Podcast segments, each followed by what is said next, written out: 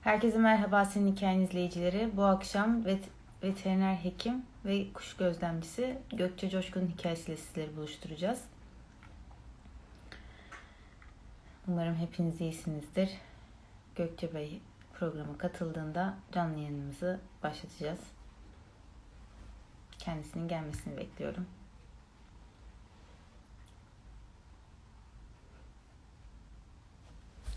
Evet. Gökçe Bey de geldi. Ve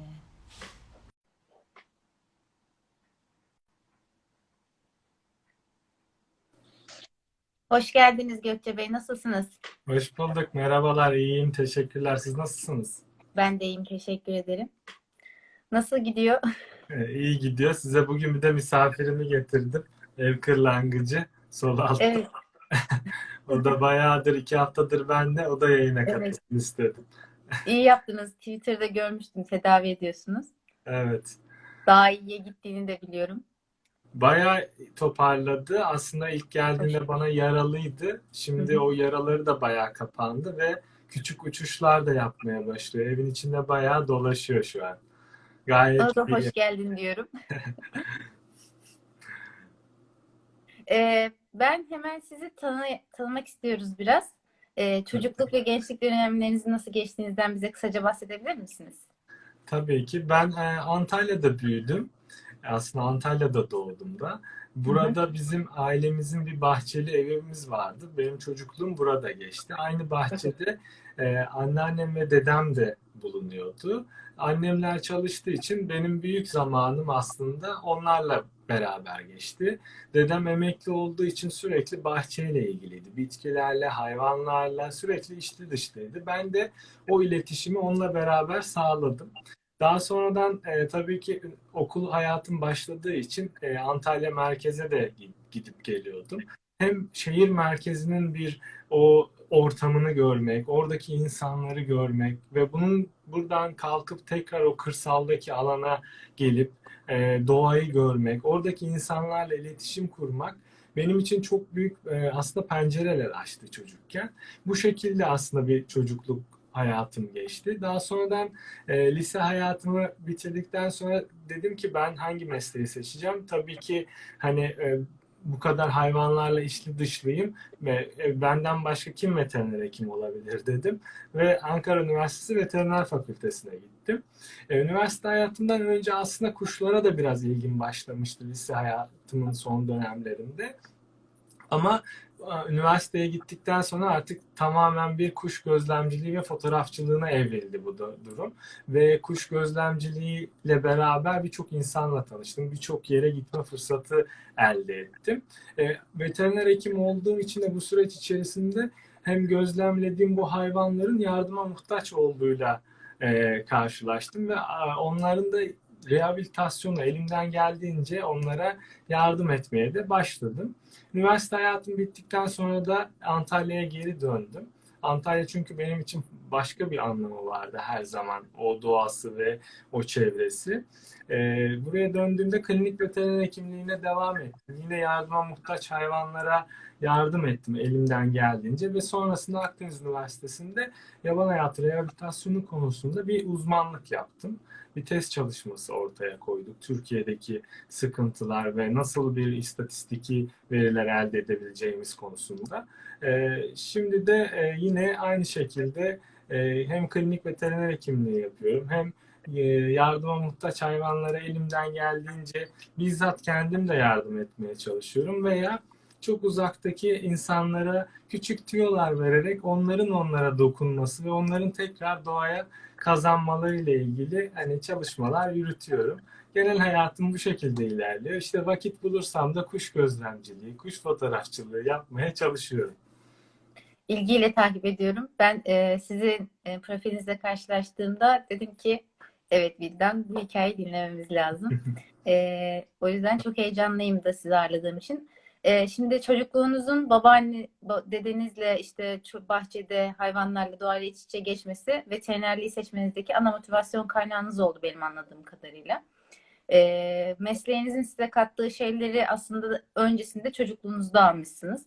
Bu şekilde de devam etmişsiniz. E, kuşlara olan ilginizi de lise sonlara doğru fark etmişsiniz ama hani orada bir nüans var mı hani kuşlara yönelmenizdeki e, sebepte?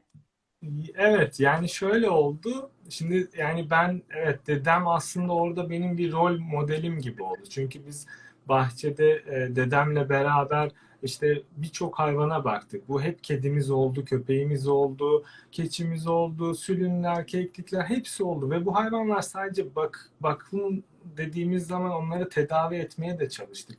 O zaman belki bunun çok farkında değildim. Ayağı kırılan bir kekliğin ayağına bir atel yapma çalışmasını izledim dedemin. Ama o an o benim için sadece altyapımı oluşturmuştu. Ondan sonraki e, hayatın akışı ve karşılaştığım şeyler beni aslında hem veteriner hekimliği hem de kuşlara ilgiye götürdü. E, kuşlarla ilgili bu e, ilk hani tanışmam aslında bu olaya liseler lise sonunda yakalanmam şöyle oldu. E, küçükken çok Ağaç Kakan Woody çizgi filmi vardı. Onu çok izlerdim. Ve o zaman onu izlerken hiçbir Ağaç Kakan'ın Türkiye'de yaşayamayacağını, hatta Antalya'dan hiçbir yerde olamayacağını, böyle sık ormanların olduğu, yağmur ormanları gibi yerlerde yaşayabileceğini hayal ederdim o ilkokul çağlarımda. Ama bir gün e, bahçeye çıktım ve bir tane selvi ağacı vardı. Selvi ağacının üzerine bir şey tak tak tak tak tak böyle hızlı bir şekilde vuruyor. Acaba bu ses ne ya derken bir anda bir baktım ki kafası kırmızı böyle kanatlarında gövdesinde hafif kırmızılık olan böyle benekli bir kuş. Bu bu ne ya dedim yani bu nasıl vurdu? Hemen işte dedemi çağırdım işte o ağaç kakan dedi. Ve ben o an dedim ki ya dedim nasıl yani bizim bahçemizde ağaç kakan olabilir mi? Yani ne kadar doğanın içerisinde olsam da kendi yanımdaki bir şeyi, bir kuşu, bir şeyi ne kadar yıl sonra fark etmiş olmamdan kendime aslında kızdım ama benim için de kuşlara ilk olarak temasın olduğu noktada o zaman oldu. Çok güzel. Ben de ağaç kakanların Türkiye'de olduğunu bilmiyordum yani belli bir yaşa kadar. Ee, peki Türkiye'de kuşlara dair e, insanların bilim, bilmesini istediğiniz ya da bilinçlenmesini istediğiniz şeyler var mı? Hani bunlar nelerdir? Kısaca bahsedebilir misiniz? Tabii bizler biraz e, bu konuda geriyiz çünkü bu kendi adıma da öyle söyleyeyim. E, bizler çevremizle ilgili sadece kuşlar değil yaban hayatımızla ilgili biraz bilgi eksikliğimiz var. E, ben e, insanların e, çevresinde yaşadıkları ilde, yaşadıkları ortamda hangi canlıların yaşadığını e, bilmeleri konusunda özellikle e, bu konuda kendilerini geliştirmelerini önemsiyorum. Çünkü bu kuşlar adına da baktığımız zaman 480'e kadar tür ülkemizde görülebiliyor ve e, bu kadar büyük çeşitliliğin olduğu bir ülkede yaşıyorsak mutlaka bizler de isimlerini bilmesek de onların hani sadece burada bulunduğuyla ilgili bir fikrimiz olsa o zaman eğer yaşamımız, hareketlerimiz, doğada gezerken yaptığımız davranışlar bunların hepsi değişir. Yani onun için ilk olarak onları isim olarak, kitaplarda, resim olarak, internette paylaşılan fotoğraflar olarak değil, e, yaşadığınız e, alanda, işe giderken, e, evinizin penceresinden baktığınızda onları görmek, fark etmek. Yani onların da burada yaşadığını, bu şehirde sizinle beraber devam eden bir yaşamının olduğunu bilmek aslında önemli. Bunu aslında ülkemiz için istiyorum. Çünkü bu ülkenin e, ana değerleri bunlar. Biz bu toprakları seviyorsak eğer bu toprakların üzerinde yaşayan canlıları da seviyoruz. Burayı bu yapan aslında bunlar. Kesinlikle katılıyorum. Benim şimdi evde kedilerim var. Teras kattayız. Ve bizim katın üstüne martı yavru yapmış orada yuvası var. Kedilerimi korkutuyorlar. Ve e, bazen şey ilk şey e, anladığımızda bunu e, Martı böyle değişik değişik bağırarak yani ciddi e, yüksek sesle sesler çıkartınca dedim ki bizimkiler dedim kuş falan mı kaptı ne yaptılar? Meğerse e, onlar aslında bizimkileri korkutmak için böyle alçak uçuş yapıyorlar bir de bağırıyorlar. Hepsi içeri kaçtılar zaten. Bir süre terasa çıkmadılar kediler. E, onların da herhalde dedim ki yani koruma içgüdüsünden ötürü bir de bir tanesi dönüyor öyle bağırıyor ki birden 5-6 tane falan oluyorlar şeyin e, terasın üstünde. Böyle değişik bir şeydi yani şaşırdım ve dedim ki herhalde dedim e, bağları falan çok kuvvetli kendi aralarında. E, o yavruyu da korumak için e, kendilerince bir e, koruma içgüdüsüyle hareket ediyorlar demiştim. Şimdi yukarıdalar beraber yaşıyoruz. Arada diyorum ki yapmayın, korkutmayın çocuklarım. Sohbet ediyorum onlarla. Ee, sizin kuşlarla aranızda tabii hepimizden çok daha farklı bir bağınız var. Ee, sizin o bağınızdan bize biraz bahsedebilir misiniz? Yani kuşlarda gözlemlediğiniz kadar kuşların insanla ortak noktaları var mıdır, nelerdir? Bunları bize anlatabilir misiniz biraz? Ee, tabii benim kuşlarla olan ilgim aslında kuşlar bana bir m, hayatımda yol göstericisi gibi bir şey oldular. Yani ben artık onlara öyle bakıyorum. Çünkü kuşlar sayesinde ben onları tanıdıkça e, birçok insanla da iletişim kurmaya başladım. Birçok kapılar açtı, birçok farklı bir bakış açısı elde ettim. Ve e, bana aslında biraz daha böyle düşünmeye, doğayla ilgili e, çıkarımlar yapmaya itti. Çünkü e, baktığım zaman e, kuşların e, hayatı, onların e, dünyadaki çeşitliliği, ülkemizde bulunan türler, bunların hepsi aslında bakıldığı zaman büyük bir değer bizim için. Evet. Ve e, ben bu değer e, benim aslında e, hayatımın en büyük parçası oldu.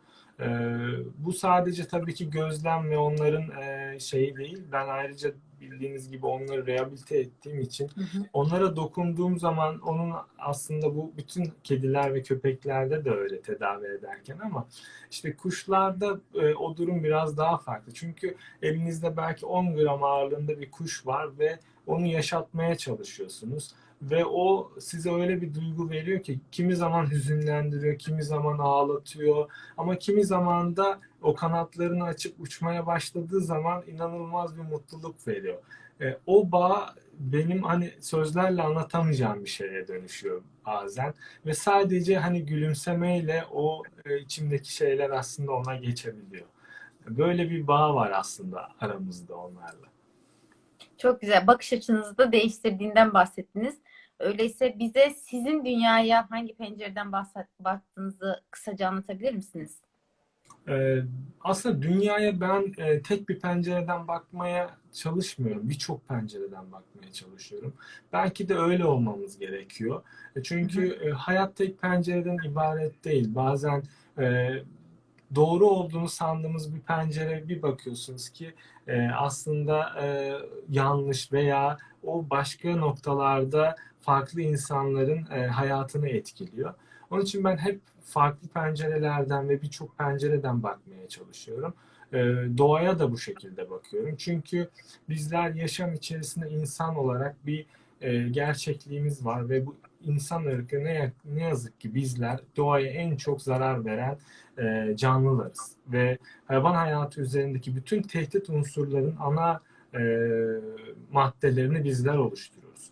Ve biz bu maddeleri oluştururken Evet suç, suçlu biziz ama diğer taraftan baktığımız zaman kendimiz neler yapıyoruz? Ben neler yapıyorum? Yani hepimizin üzerine düşen sorumluluklar var ama bu hayat öyle bir akış içerisinde ki tempo, e, şehirleşme e, bunlar olduğu zaman da siz diğer taraftaki o e, sorumluluklarınız veya gördükleriniz şeyleri gerçekten gerçekleştiremiyorsunuz bazen. Doğaya olan sorumluluklarınızı yapamıyorsunuz. Onun için hem bu, bu taraftan bir pencereyle bakıyorum. E, insanlık boyutunda olması gereken şeyler var bazı zorunlu. Bir de e, doğanın olduğu bir pencereden bakıyorum. Ama her zaman umut dolu bakıyorum. Yani karamsar olmamaya çalışıyorum. Çünkü e, hiçbir zaman vazgeçmemek lazım. Hiçbir zaman e, yılmamak lazım. E, güçlü olmasanız bile bir zaman elbet e, sizin e, güçlü olacağınız günler gelecektir. Kesinlikle katılıyorum. Ee, peki hem e, iş hayatınızda yani bu hayvanlarla doğala, doğala, doğayla e, olan bağınızın e, gereklilikleri açısından hem de kendi kişisel hayatınızda karşılaştığınız zorluklarla zorluklara karşı hani kendinize has bir baş etme yönteminiz var mı? Yola devam etmek için nereden güç alıyorsunuz? Yani bunu paylaşıyorum aslında çevremdekilerle, eşimle, ailemle paylaşıyorum ilk olarak. Ama e, bizim karşılaştığımız zorluklara bakıyorum ilk önce ve sonra da e, mesela doğadaki zorluklara bakıyorum. Bir kaldırım taşının altında kalmış bir tohumun o aralıktan çıkıp e, çiçek açmasındaki azmini görüyorum. Onun karşılaştığı zorluğu mesela hissediyorum. Veya işte biraz önce söylediğim gibi 10 gram ağırlığındaki bir kuşun 3000 kilometre yol yapıp sizin yaşadığınız kentteki bir akarsuyun içerisindeki sazlığın dalına yuva yapma çalışması, çabasını e, görüyorum. Onun karşılaştığı zorlukları hissediyorum. Bunlara bakınca aslında e, onlardan güç alıyorum. Çünkü onlar başaracağını her zaman inanıyor. Hiçbir vazgeçmiyor. Eğer belli bir noktada strese maruz kalırlarsa o sene onu yapmıyorlar ama hiçbir zaman vazgeçmeyip gelecek seneler yine o yuvayı yapmak için uğraşıyorlar. Onun için e, zorluklarla karşılaştığım zaman her zaman e, kendimi biraz daha doğanın e, üzerine yöneltiyorum ve ondaki güzellikleri, onların e, çabasını gördüğüm zaman e, kendimi motive etmiş oluyorum aslında. Kesinlikle öyle. Yani doğadan ve hayvanlardan, onların yaşam e, şeyinden hani örnek almamız gereken çok fazla şey var. Benim gözlemime göre de bizim doğadan örnek almamız gereken şey en önce acele etmemek. Yani her şey o kadar güzel vaktini bekliyor ve vaktinde oluyor ki biz ama sürekli bir acele, sürekli bir telaş, sürekli bir şeyin peşinden koşturma şeyindeyiz. Ama hayvanlar, doğa, işte çiçekler, ağaçlar hepsi muntazam bir sakinlik içerisinde yaşantısını sürüyorlar. Ve ben en çok bunu örnek almaya çalışıyorum doğada. Evet. Ve e, doğayla işte canlılarla aramızda aslında mükemmel bir uyum var. Çünkü yaratılırken o şekilde o uyumla yaratılmışız. Ama biz bu aradaki o bağ, o uyumu e, olan farkındalığı kaybettik. Sizce hani insanlarla doğa arasındaki o bağ, e, o bağlantıyı tekrar nasıl e, canlandırırız? Ya hani biz aslında insanlar olarak, çevre olarak e, şöyle bir sıkıntımız var. Bizler e, doğadan aslında kopmuş ve farklı olarak hissediyoruz kendimizi.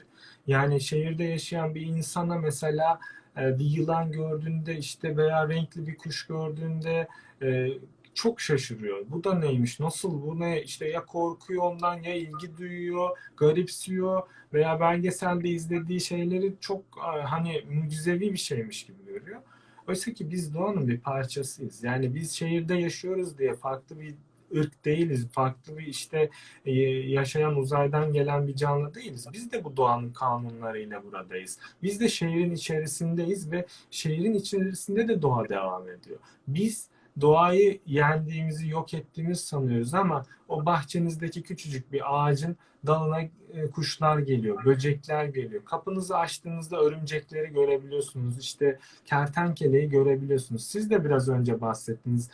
Evin çatı katına martılar yuva yaptı dediniz. Mesela bu bir yaban hayatı ve biz aslında siz o, o bina olmadan önce martılar yine oradaydı. Bir değişen bir şey yoktu. Ama o ev geldi onlar orayı devam ettiriyorlar yine. Yani aslında bağımız var. Onlar bağlarını koparmıyorlar. O mesela o martılar sizinle bir bağ içerisinde. Ama biz o bağı aslında unutuyoruz. Yaşayan insanlar unutuyor. Kuşlar, işte böcekler, kelebekler hepsi aslında bizde bağlantı içerisinde. Çalıştığınız ofisin işte penceresinden bir kelebek geçiyor belki. O, o size o bağını kurmuş zaten. O orayı yeri, yaşam alanı. Ama siz onu görmeniz gerekiyor. Siz onu görürseniz, burada yaşadığını fark ederseniz işte o zaman o bağ gerçekten hissedersiniz. Ve o zaman işte e, o farkındalık oluşur ve bakış açınız çok daha farklı bir yere evrilir. Kesinlikle katılıyorum. Yani e, biz insanoğlu sadece kendisi varmış gibi yaşıyor bu dünyada ama oysa aslında e, onlar varken biz geldik e, ve onların yaşam alanını da talan ettik yani çoğu yerde, şehirlerde özellikle. E, onlara karşı hassasiyet duymamız gerektiğini ben düşünüyorum.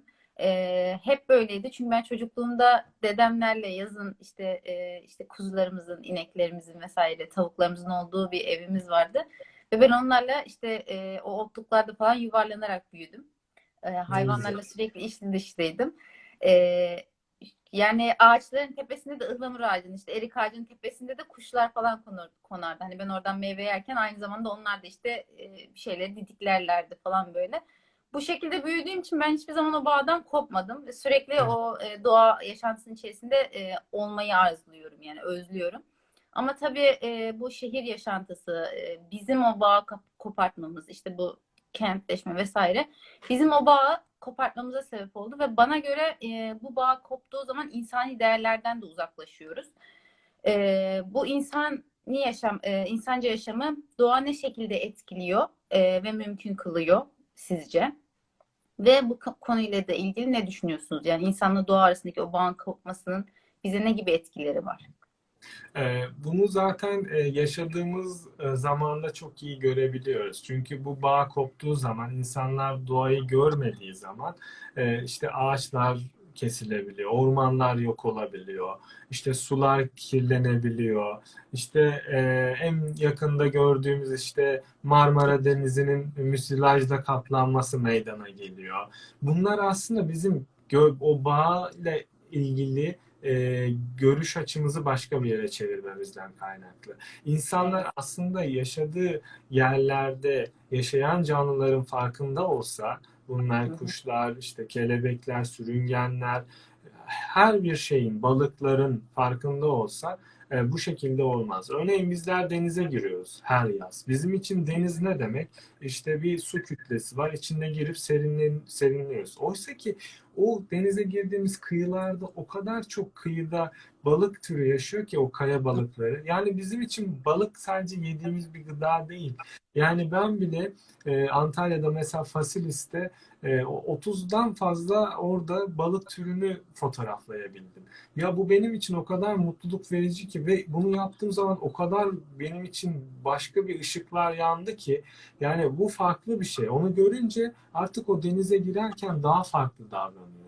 Öyle olursa insanlar mesela pet şişesini, çöpünü etrafa atmaz. Çünkü onun sebeplerini bilir. Burada yaşayanları, canlıları bilir. Öyle olduğu zaman işte e, binalarımızı, kentlerimizi ona göre yaparız. Biz kentlerimizi kurduk ya dediğiniz gibi e, onların yaşam alanına ama onlara hiç yer ayırmadık. Parklar inşa ettik. O parklarda sadece kendimize özel şeyler var. Spor tesisleri, yürüyüş yolları, patikalar. Ama onlar için bir yer var mı? Yok. Yaşı, bir Antalya'daki parkların hiçbirinde makilik bir alan yok mesela. Oysa ki Akdeniz makilik bir alan. Yani bunları neden yapmadık? Sorumlusu aslında hepimiziz. Çünkü o bağı fark etmiyoruz. Onları göremiyoruz. Onları görürsek aslında yapabiliriz hepsini. Kesinlikle. Dilerim bu konuda aksiyon almaya başlarız. Ee, gençlere hem öğrencilik dönemlerinde hem de iş hayatlarında yani e, geleceklerine dair e, kendilerine karşı, işte yaşadıkları topluma karşı, doğaya ve canlılara karşı sorumluluklarını sorumluluklarına dair bilinçlenmeleri adına ne gibi önerilerde bulunmak istersiniz? Ee, bence en büyük etki zaten he- hem çocuklar hem de gençler bu yönde. Özellikle doğaya karşı farkındalık amacıyla. Bence gençler özellikle e, üniversiteye okuyan, liseye giden bir hobiyle uğraşmalarını aslında dilerim. Bu sadece doğayla ilgili olmasa bile başka alanlarda her zaman bir uğraşın olursa eğer yaptıkları işin kıyısında e, bu onları farklı boyutlara, farklı pencereler açmalarına neden olacaktır. Ve bunu yapan insanlar gerçekten çevresine duyarlı olacak. Duyarlı insanlar. Bugün çevre mesela günü e, ve bugün aslında e, önemli bir anlam ifade ediyor. E, bugünlerde mesela insanların e, bununla ilgili biraz daha hareket etmesi lazım. E, gençlerin de e, doğayla ilgili özellikle yaşadıkları çevreyle ilgili bilgiler edinmesi lazım. Artık internetle çok kolay bir şekilde çevresiyle ilgili bilgiler edinebiliyor. Evet. Gençler üniversiteye gittiği zaman gittikleri kentin mesela e, sinemalarını öğrenebiliyorlar, kafelerini öğrenebiliyorlar, üniversiteye hangi otobüste gidip geleceklerini öğrenebiliyorlar ama o kentin e, doğasını öğrenemiyorlar. Bunu öğretebilecek e, çalışmalar ne yazık ki yok yani.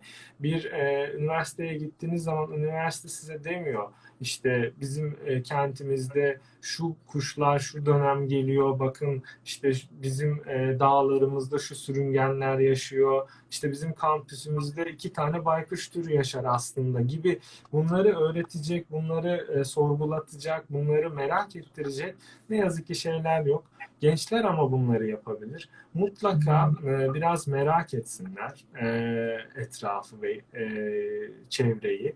Çevrelerini merak ederlerse eğer onlar onlara farklı kapılar açar. Hiç kimse kuş gözlemcisi olsun istemiyoruz. Yani herkes olsun keşke ama yani öyle olsun demiyoruz veya hiç kimse bütün balık isimlerini bilsin e, vesaire demiyoruz. Sadece onların yaşadığını fark edebilir.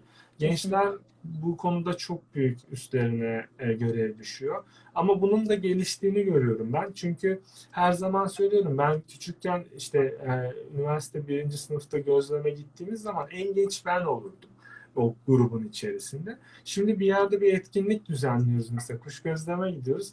7 yaşında 6 yaşında çocuklar oluyor ellerinde dürbünle. Bu aslında o hani biraz önce bahsettiğim şeylerin aslında geliştiğini, farkındalığın ilerlediğini büyük bir göstergesi. Çok büyük umut verici bir şey bu aslında. Hani çocukların böyle şeylere dahil olması. A- açıkçası ben bu anlamda geleceğe dair umutluyum. Ee, çünkü yeni nesli ben de fark ediyorum. Özellikle kuzenlerimden, küçüklerden falan. En ufak bir böceği görüyor. Bak bu böyle yapıyor, yemek taşıyor, şunu yapıyor. Hepsini gözlemliyor, fark ediyorlar. Ee, hepimizin farkında olmasını diliyorum. Ee, ben davetinizi kabul edip hikayenizi bizimle paylaştığınız için çok teşekkür ediyorum. Benim sorularım bitti. Ama sizin eklemek istediğiniz bir şey varsa dinliyorum sizi. Teşekkür ederim ben de davet ettiğiniz gibi böyle bir olanak sağladığınız için. Ben de mutluluk duydum. Yani son olarak e, dediğim gibi her zaman e, şunu unutmasın hiç kimse. Doğa çok uzakta değil. Hayvanlar, yaban hayatı çok uzakta değil. Herkes e, evinin penceresinden gördüğü bir ağacı, bir çalılığa dikkatlice baksın. Bir hafta, on gün oradaki yaşamı fark etsin. Bu asıl insanlara çok büyük bir farkındalık sağlayacaktır. Ee, Herkese iyi akşamlar dilerim. Herkese e, iyi günler. Teşekkür ederim. Size de iyi akşamlar diliyorum. Görüşmek üzere. Görüşürüz. Sağ olun.